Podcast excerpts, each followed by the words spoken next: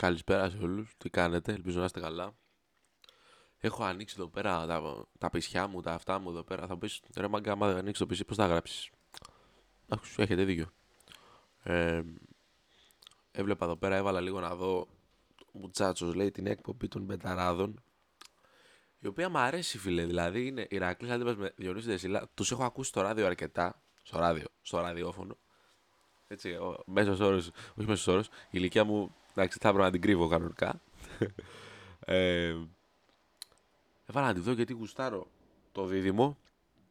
Γουστάρω, Αντώνη Τσακαλέα, τον βλέπω εκεί, είναι μαντζεράκια. Από μένα τώρα παλιός, εγώ είμαι μπροστά του τίποτα. Ο, ο, ο μηδέν. Πάω ξύ ωραίος τέλος πάντων, εντάξει, καβλάτες ωραίος.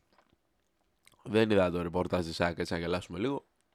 Δεν το λέω για τον άνθρωπο που το κάνει. Δεν θέλω να δευτεί καθόλου ο άνθρωπος. Τέλος πάντων, λοιπόν. Έχουμε τώρα διαφορά. Είναι τρίτη, πέντε νάτου. Είναι μια μισή ώρα το μεσημέρι χοντρικά περίπου. Και ο Βόλος πνίγεται. Πνίγεται. Τύπου πρόβλημα σοβαρό. Μεγάλες καταστροφές και στην Ηλία. Ποτάμια οι δρόμοι στο Βόλο απίστευτη ορμή του νερού, απαγόρευση κυκλοφορίας στη Σκιάθο. Παναγία μου. Τι έγινε τώρα, συνεχίστε κλείσει προς τους πολίτες ο Μπέος, μείνετε στα σπίτια σας. Χωρίς ρεύμα τηλέφωνο ο Βόλος. Έχουμε τέτοια πράγματα γενικά. Εντάξει, έχουμε. Εντάξει, βέβαια, αυτό θα είναι τώρα. Το καλοκαίρι θα γεγόμαστε, όταν βρέχει θα πνιγόμαστε, το χιόνι θα αποκριόμαστε. Δηλαδή, αυτή είναι η φάση, ας πούμε. Δεν... Δηλαδή, θα πρέπει να το ξέρουμε. Δηλαδή, τώρα και εσύ τι περιμένεις. Εντάξει. Βάζουμε τα οπαδικά γυαλιά τώρα. και πάμε στα οπαδικά. Ποια οπαδικά είναι μεταξύ; Έχουμε τις ομάδες μας που αποκλειστήκαν οι δύο Παναθηναϊκός και ΑΕΚ από το Champions League. Έχουμε τον Ολυμπιακό, ο οποίος είναι το πιο ενδιαφέρον project αυτή τη στιγμή Super League. Ήταν βασικά εδώ και καιρό και καταφέρνει να μας πει ότι νομίζατε ότι τελείωσε κυρίε και κύριοι. Χα, χα. Γελάει και κλειδώνει τη μεταγραφή του Ποντένσε. Εν τω μεταξύ τώρα βλέπω το μάτι, το έχω βάλει τα μάτια στα Κυριακάτικα του Ολυμπιακού, της ΣΑΕΚ και του Παναθηναϊκού. Και βλέπεις τώρα Φορτούνης. Ανοίγεις το, το tab του Φορτούνη να δεις τι έκανε ο Κώστας σε αυτό το παιχνίδι. 112 ενέργειες με την μπαλά. 7 ευκαιρίες έφτιαξε στο 90 λεπτό. Όχι στο 90 λεπτό, ναι. Στο 90 λεπτό όσο αγωνίστηκε. Ένα γκολ για assist. Προέκυψαν. Τρεις μεγάλες ευκαιρίες. Έκανε τρία σουτάκια, όλα γιόλα. Έτσι. Πέντε, ανε... Όχι, πέντε ανακτήσεις είναι αυτά τώρα πώς θα λένε. Γενικότερα ένα μάτι στο οποίο ο τυπάς έλεγε φέρτε μου την μπάλα να τα φτιάξω όλα. Δεν υπάρχει θέμα. Όλα εντάξει. Ένα γκολ για assist. Δείχνει ότι εντάξει, είναι τρομερό το ότι βρίσκεται σε ένα τέτοιο επίπεδο παρά τους τραυματισμούς που είχε, γιατί οι τραυματισμοί που είχε δεν είναι κάτι απλό, δεν είναι έπαθα μια θλάση, έπαθα ένα τράβηγμα, έπαθα ξέρω εγώ κάτι, μου γύρισε το πόδι, διάστρεμα, όχι. Έχει γυρίσει από δύο χιλιάδες και τον βλέπεις να είναι αέρινος, ρε φίλε, και τον βλέπεις να είναι ας πούμε πιο. πιο καυλωμένος από ποτέ είναι και καλή ομάδα. Θέλω να πω δύο. Τώρα πλάκα πλάκα θέλω να πω κάτι σχετικά με το ότι είναι καλή ομάδα κτλ. Ναι, το πρόγραμμα του Ολυμπιακού ήταν εύκολο. Δηλαδή έπαιξε με μια ομάδα η οποία εντάξει ήταν πολύ πιο κακή από αυτόν και μιλάω προφανώς για την Τζουκαρίτσκι. Παρότι εγώ πιστεύω ότι οποιοδήποτε ευρωπαϊκό παιχνίδι παίζεις δεν μπορείς να υποτιμήσεις τον αντίπαλό σου. Μπορείς να μπει, πρέπει να μπεις να παίξεις, να προσπαθήσεις και να μοχθήσεις. Κι αν είσαι καλός, θα κερδίσεις. Λογικά. Αυτό που έχω να πω επίσης είναι ότι παρότι το πρόγραμμα του Ολυμπιακού ήταν εύκολο μετά την Genk, από την Genk και μετά δηλαδή, δηλαδή ο Ολυμπιακός έχει παίξει με Πανσεραϊκό, δύσκολη νίκη. Το θυμάστε όλοι. Τσουκαρίτσια, Ατρόμητος. Τσουκαρίτσχη, Λαμία και τώρα εντάξει έρχεται το μάτς με την ΑΕΚ. Παναγιά βοήθα θα το χαρακτηρίζω εγώ αυτό το μάτς. Τέλος πάντων, αυτό που έχω να πω είναι ότι ο Ολυμπιακός ναι, μεν είχε ένα εύκολο πρόγραμμα. Αυτό όμως δεν αναιρεί το ότι ο Ολυμπιακός αρχίζει να δένει, αρχίζει να αποκτά έτσι χρόνο. Ε, γιατί η νίκη σου δίνει χρόνο προφανώς να δουλέψεις, να κάνεις να ράνει κτλ. Επίσης κάτι άλλο. Επειδή ο Ολυμπιακός βρίσκεται σε ένα πολύ καλό mood τώρα, οποιοδήποτε έτσι κακό αποτέλεσμα από εδώ και πέρα θα είναι λίγο σοκ. Γιατί έχει, έχει ξεκινήσει πολύ δυνατά κτλ. κτλ. Παιδιά, ό,τι και να κάνει ο Ολυμπιακός μέχρι στιγμής, να ξέρετε ότι βρίσκεται σε ένα. Πώς να το πω. Σε ένα διάστημα το οποίο είναι μεταβατικός. Δηλαδή χρειάζεται χρόνο. Το ότι πετάει. Πετάει, εντάξει. Όταν έρθει το πρώτο αποτέλεσμα, αν έρθει στα σύντομα, με την ΑΕΚ ελπίζω, κάποιο κακό αποτέλεσμα, μην πέσετε να τους φάτε. Δηλαδή, εντάξει, ε, χρειάζεται χρόνο να δέσουν. Να... Δηλαδή τώρα ο Ολυμπιακός θα χρειαστεί χρόνο σίγουρα για να δέσει, ειδικά το μεσοεπιθετικό του, γιατί νομίζω στα μετώπιση δεν είναι λίγο στάνταρ τα πράγματα. Δηλαδή έχουμε Πασχαλάκης, Ντόι, Ρέτσος, Φρέιρε και τον Τζάξον Πορόζο. Έτσι τον λένε τον άνθρωπο. Μην λέω μαλακίες. Νομίζω έτσι τον λένε. Κίνη, Ροντινέη και Κίνη, ο οποίος Κίνη εντάξει, τίνει να γίνει. Ο Κίνη τίνει να γίνει, ωραίος. Τίνει να γίνει ένας από τους αγαπημένους παίχτε της Κερκίδας. Ο Τίμιος Κίνη. Ο Μάγκας Κίνη. Από αριστερά θα έχουμε ε, Ορτέγκα και Ρίτσαρτ. Ο Μαρ Ρίτσαρτ, νομίζω το λένε. Μετά έχουμε Σαντιάγκο Χεσέ, Χέζε τώρα. Δεν ξέρω, του αλλάξαν το όνομα στην Ελλάδα για να μην υπάρχουν, ξέρεις τέτοια. Να μην κοροϊδεύουν. Τέλος πάντων, εσέ, Χεσέ, δεν ξέρω και εγώ τι. Μαντί Καμαρά, ε, Αλεξανδρόπουλος. Ποιο άλλος είναι. Ο Ιμπόρα είναι εννοείται. Είναι κάποιος άλλος; Έσε, Καμαρά. Εντάξει, Καρβάλιο, OK, okay, μεσοεπιθετικό. Έσε, Καμαρά, Αλεξανδρόπουλος. Ιμπόρα και Χουάνγκ. Καλό, ε. Λοιπόν, έχει γενικότερα, είναι λίγο πιο fix ρε παιδί μου τα πράγματα στο, στον πλανήτη έτσι, του Ολυμπιακού, να το πω ωραία. Όσον αφορά, ξαναλέω, το, μεσο, το μεσοαμυντικό κομμάτι και το αμυντικό του κομμάτι, έτσι. Και πας τώρα στο, στην επίθεση του Ολυμπιακού και σε πιάνει εγκεφαλικό. Γιατί ο Ολυμπιακός έχει, έχει, μεταξύ άλλων, Σκάρπα, Φορτούνι, Μπιέλ, Καρβάλι, οκ, πιο πίσω. Βρουσάι, τα κάνω όλα, παίζω παντού και συμφέρω. Και Ελκαμπή, Σολμπάκεν, Μπρνίτς, Αραμπί. Έχω ξεχάσει κάποιον; Έχω ξεχάσει κάποιον, έχω ξεχάσει κάποιον; Πείτε μου ρε. Λοιπόν, το Σκάρπα δεν έχω πει, τον έχω πει νομίζω. Αν δεν τον έχω πει τον λέω τώρα, Σκάρπα. Και έρχεται και ο Ποντένσε. Και με αφορμή αυτό, να πω κάτι για τον Ποντένσε. Ρε παιδιά, μιλάω τώρα για τους άλλους, τον, ε, για τους ε, οπαδούς, τον, για τον κόσμο, όχι για τους οπαδούς, ο οπαδός τώρα, εντάξει, Klein Μιλάω τώρα για τον κόσμο των άλλων ομάδων. Ρε εσείς, μην έχετε την απέτηση, μην ζηλεύετε, θα το πω έτσι πολύ ας πούμε χοντρά και αστεία. Δεν χρειάζεται να ζηλεύει κανένας. Ο Ολυμπιακός έφερε τον Ποντένσε. Ο Ολυμπιακός μπόρεσε να φέρει τον Ποντένσε γιατί ήθελε να έρθει ο παίχτη.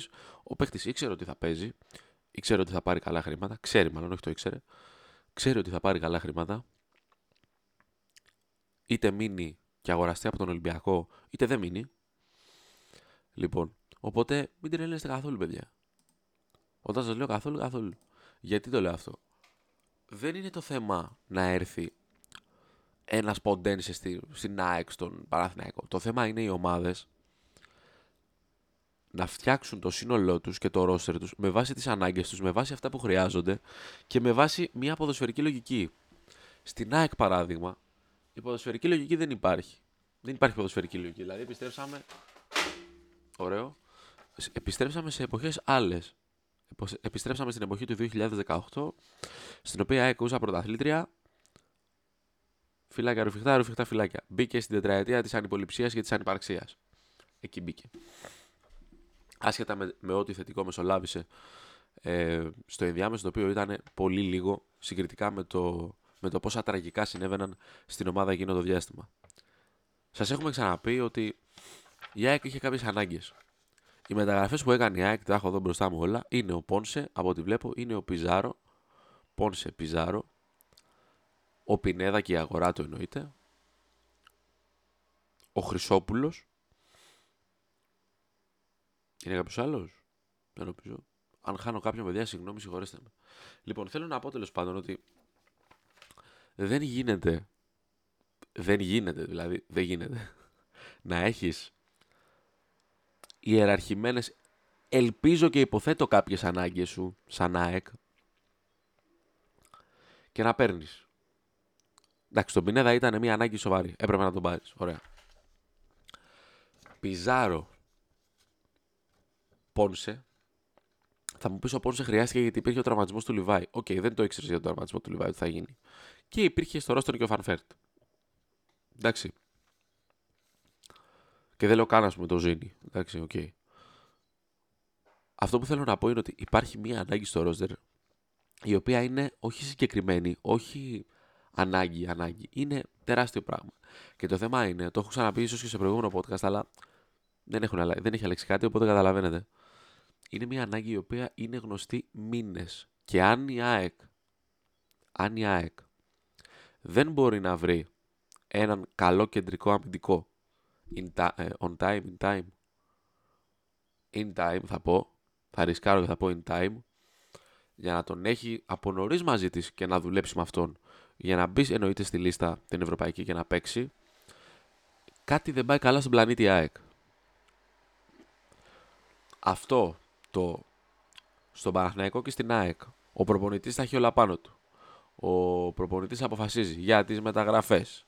Αποφασίζει για το, τι να σας πω, για το scouting, για το ένα, για το άλλο. Ναι, όχι. Δεν ζούμε στο 1980, δεν ζούμε στο 1970, δεν ζούμε στις εποχές που ο Βενγκέρ και ο Άλεξ Φέργισον, ο Σέρα Άλεξ Φέργισον ήταν τα απόλυτα αφεντικά ε, στο, στα προπονητικά κέντρα των ομάδων τους. Δεν ζούμε αυτή, από αυτή την εποχή. Η εποχή αυτή έχει περάσει ανεπιστρεπτή. Ο προπονητής πρέπει να κάνει τη δουλειά του προπονητή τελεία παύλα. Δεν πρέπει να κάνει το σκάουτερ, δεν πρέπει να κάνει τον τεχνικό διευθυντή, δεν πρέπει να κάνει τίποτα.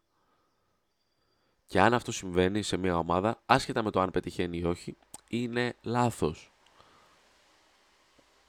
Εντάξει. Η ΑΕΚ είχε μια ανάγκη, δεν την κάλυψε, θα το πληρώσει, εννοείται. Πέρα από τα ζητήματα τραυματισμών, ο Μουκουντή λογικά θα λείψει στο, στο Κοπά Αφρικα π.χ. Και θα παίζει η ΑΕΚ, θα παίζει η ΑΕΚ. Με Μίτογλου Βίντα, ένα δίδυμο το οποίο δεν το έχουμε δει πάρα πολύ. Μουκουντή, ε, Μουκουντή με Μίτογλου έχουμε δει περισσότερο. Και μετά η επόμενη θα είναι Χρυσόπουλος και Γεμπόα. Και πάμε τώρα να μιλήσουμε. Ξέρεις κάτι, είναι μια, εστιάζω εκεί γιατί είναι μια ανάγκη που την ήξερε η ΑΕΚ. Δηλαδή, πλάγια μπακ θα μπορούσε να μην είχε πάρει, φερειπείν, γιατί να τους υπερεκτιμούσε και να είπε ότι βγάζουν, μπορούμε να βγάλουμε τη χρονιά με αυτούς. Ότι μπορούν να είναι οι βασικοί και από πίσω, Μοχαμαντή και Σιντιμπέ αντίστοιχα. OK. Okay. Αλλά ο στόπερ είναι. Δηλαδή, αν με ρωτάτε, το να έπαιρνε η ΑΕΚ ένα στόπερ και ένα αριστερό μπακ για μένα θα ήταν κρίσιμο. Άλλοι λένε και για δεξί. OK, okay, το σέβομαι, το καταλαβαίνω. Εντάξει. Δεν, σας ξέρετε, δεν είμαι της λογικής των πολλών μεταγραφών γιατί από ό,τι φαίνεται η ΑΕΚ και, και είναι, δεν είναι μόνο της ΑΕΚ θέμα. Δεν μπορεί να κάνει πολλά ταυτόχρονα και παθαίνει στο multitasking ένα λίγο, ξέρεις. Του χρόνου εφόσον έχουν αποκτηθεί όλα αυτά που σας λέω, θα μπορούσε να γίνει μια πολύ όμορφη κουβέντα για το μέλλον του Σιντιμπέ, για το μέλλον των δύο, Στάνκοβιτς Αθανασιάδη, και να αποκτηθεί ένας έτσι top τερματοφύλακας. Τον οποίο θα μπορούσε να πάρει μέχρι και, ξέρετε, δηλαδή ο Σμάιχελ, ναι μεν μεγάλος, αλλά εντάξει στην Άντερλεχτ πήγε. Είμαστε καλύτεροι από την Άντερλεχτ. Δεν ξέρω. Τέλος πάντων. Αυτό που έχω να πω είναι ότι η ΑΕΚ πυροβόλησε τα πόδια της μόνη της έκανε λάθη που θα τα βρει μπροστά της δεδομένα. Δηλαδή, δεν πιστεύω ότι δεν το ξέρουν και στην ΑΕΚ αυτό. Εκτός αν έχουν κάτι άλλο στο μυαλό τους, εκτός αν είναι... ο στόχος δεν είναι η ΑΕΚ να είναι διεκδικήτρια του πρωταθλήματος.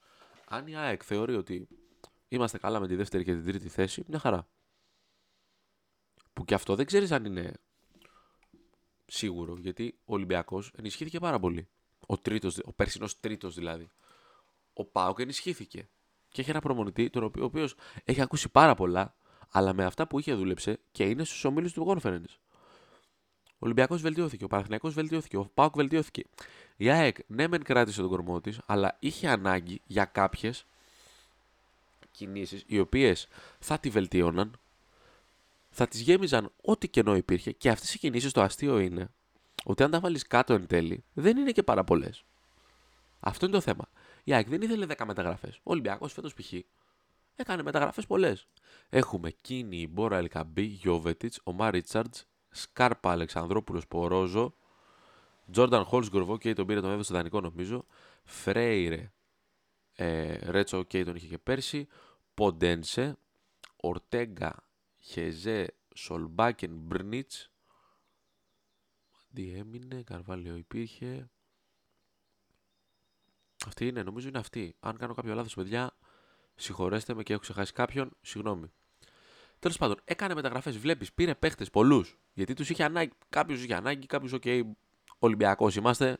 Τις βγάζω 14 τις μεταγραφές του Ολυμπιακού. Η ΑΕΚ δεν τις χρειαζόταν αυτές να τις κάνει. Όχι για να είναι ανταγωνιστική, για να πούμε ότι πάμε πάλι για να κάνουμε το ίδιο. Και εγώ είμαι μαζί με τον Αλμέιδα όταν λέει ότι η ομάδα είναι εντάξει και OK, okay, στον κόσμο μπορεί να είναι άλλη συζήτηση με τον κόσμο και να είναι άλλη συζήτηση με τη διοίκηση, OK. Okay. Αλλά εδώ μιλάμε για έγκλημα. Και είναι κάτι το οποίο θα το βρει μπροστά της η ΑΕΚ, ξαναλέω. Γιατί, γιατί είναι μετρημένα τα κουκιά. Είναι δηλαδή τόσο απλό. Αυτό είναι το θέμα. Είναι τόσο απλό. Η ΑΕΚ επιλέγει να μην το καλύψει. Επιμένει να πάει έτσι. Δεν θα της βγει. Δηλαδή το να βγάλει όλη τη χρονιά μου κουντί βίντα Μητόγλου. Εκτός αν είναι παιδιά, τι να πω, εντάξει, τι να πω, βελτιωθεί τόσο πολύ ο Χρυσόπουλος ή ο Γεμπόακ, ο οποίος καταλήξει να είναι τόσο σημαντικός για την ΑΕΚ, ναι, ξέρω εγώ. Οκ, μπορεί. ξέρω εγώ, μπορεί. Τι να πω, δεν, δεν, ξέρω ρε παιδί μου, δεν ξέρω. Πάμε και λίγο στον Παναθηναϊκό, ο οποίος και αυτός βίωσε έτσι το, τον αποκλεισμό, αλλά δεν θέλω να μιλήσω τόσο πολύ για τα ευρωπαϊκά. Για τα ευρωπαϊκά, το μόνο σχόλιο μου του Παναθηναϊκού και της ΑΕΚ είναι ότι ναι, μεν ξενερώσαμε. Ναι, μεν ξενέρα που δεν πήγαμε στους ομίλους, τα χρήματα κτλ. Αλλά ειλικρινά, το μόνο, η μόνη χασούρα που έχουν οι ομάδες από τον αποκλεισμό είναι τα χρήματα. Κανένας άλλος. Καλός ή κακός δεν ανήκουμε εκεί. Ναι, οι ομάδες έδειξαν ότι προσπαθούν, ότι μπορούν να περάσουν κτλ. Δεν είμαστε ακόμα, δεν ανήκουμε εκεί ίσως να μην ανήκουμε στο Europa ακόμα και να ήταν συγκυριακή η είσοδος των ομάδων. Δεν ξέρουμε. Δεν ξέρω. Μπορεί να είναι, να είναι λάθος αυτό που λέω. Μπορεί να μην ισχύει. Αλλά εγώ έτσι το βλέπω. Δηλαδή, μπορεί και για το Europa να μην είμαστε. Θα δείξει. Δεν πρέπει να έχουμε πολλές απαιτήσεις γιατί Παναθηναϊκός και ΑΕΚ βρίσκονται πολύ χαμηλά στα ευρωπαϊκά στάνταρ αυτή τη στιγμή. Ο ΠΑΟΚ, για παράδειγμα, που λέμε πιο λίγοι παίχτε, πιο μικρό budget, πιο μικρό το ένα, πιο μικρό το άλλο. Είναι πολύ πιο ψηλά και από τους δύο. Για τον Ολυμπιακό δεν συζητάω καν. Το μόνο που θέλω να πω για τον Παναθηναϊκό είναι ότι το βάθος του και το, το βάθος που απέκτησε μέσα στο καλοκαίρι τον έκανε να κερδίσει ένα παιχνίδι το οποίο ειλικρινά πιστεύω ότι υπό άλλες, όχι, σε άλλες εποχές δεν θα το κέρδιζε ποτέ. Ποτέ. Ή τέλος πάντων μπορεί να κέρδιζε. Δεν ξέρεις, εντάξει, ποδόσφαιρο είναι, okay, δεν μπορείς να πεις ποτέ. Αλλά δηλαδή είδαμε στο, στο παιχνίδι να ξεκουράζει το Πέρεθ. Γιατί ο Παναθηναϊκός είχε αράο. Πήγανε στραβά όλα όσα μπορούν να του πάνε στραβά με τρεις τραυματίες. Τέσσερις, αν υπολογίσουμε τον. Ε, Πώς το λένε, το Βέρμπιτς ο οποίος ήταν να ξεκινήσει δεν ξεκίνησε. Παρ' όλα αυτά είδαμε έναν Αράο να κάνει τα πάντα, είδαμε έναν Αράο να είναι και αμυντικός ακόμα ακόμα για τον ε, Παναθηναϊκό. Αυτό που έχω να πω είναι ότι και ο Παναθηναϊκός βελτιωμένος πιστεύω ότι θα έχει μια περισσότερη αλεγρία στο παιχνίδι του ακριβώς επειδή έχει ένα παραπάνω βάθος από ό,τι είχε παλιότερα, από ό,τι είχε πέρσι για παράδειγμα. Για τον Ολυμπιακό, παιδιά, τα πάμε. Ο Ολυμπιακός είναι το πιο ενδιαφέρον project. Κατά την ταπεινή μου άποψη, το να μην πάρει φόρ δεν είναι τίποτα. Έχει μια επιθετική γραμμή, μια μεσοπιθετική γραμμή στην οποία υπάρχει Μασούρας Μπίλελ Καμπή, Καρβάλιο Μπρνιτς, Σκάρπα Ελαραμπή και μπαίνει και ο Ποντένσε. Να τον κάνεις στο φορτί.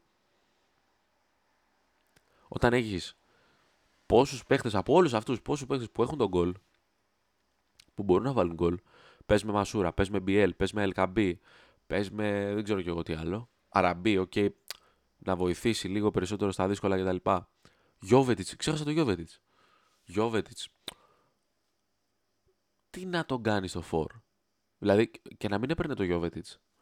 Δεν θα μου έκανε εντύπωση να βλέπω στην κορυφή σαν false nine, ας πούμε, τον Μασούρα ή τον Μπιέλ. Που έγινε στην προετοιμασία αυτό. Εντάξει, συνέβη. Αλλά καταλαβαίνετε πώς το λέω. Ο Ολυμπιακός ειλικρινά είναι ένα ενδιαφέρον project. Δείχνει να βελτιώνεται, δείχνει διάθεση να στηρίξει αυτό το project που φτιάχνει και ειλικρινά μακάρι να είναι. Μακάρι ρε παιδί μου, πώς το λέω, να τον δούμε καλύτερο. Που θα τον δούμε καλύτερο δηλαδή. Δεν υπάρχει, δεν υπάρχει περίπτωση. Όταν λέμε δεν υπάρχει περίπτωση, δεν, υπάρχει. δεν γίνεται να είναι χειρότερος από πέρσι. Και αυτό που έλεγα πριν για τα εύκολα παιχνίδια. Το κλείσουμε το podcast με έτσι λίγο μια αναφορά στην αρχή. Λένε όλοι εύκολο το πρόγραμμα του Ολυμπιακού κτλ. κτλ. Παιδιά, αυτά τα μάτια υπήρχαν φορές που ο Ολυμπιακός πέρσι δεν τα καθάριζε με τέτοια ευκολία. Και δεν τα, μπορεί να τα καθάριζε και, και καν. Το έχουμε.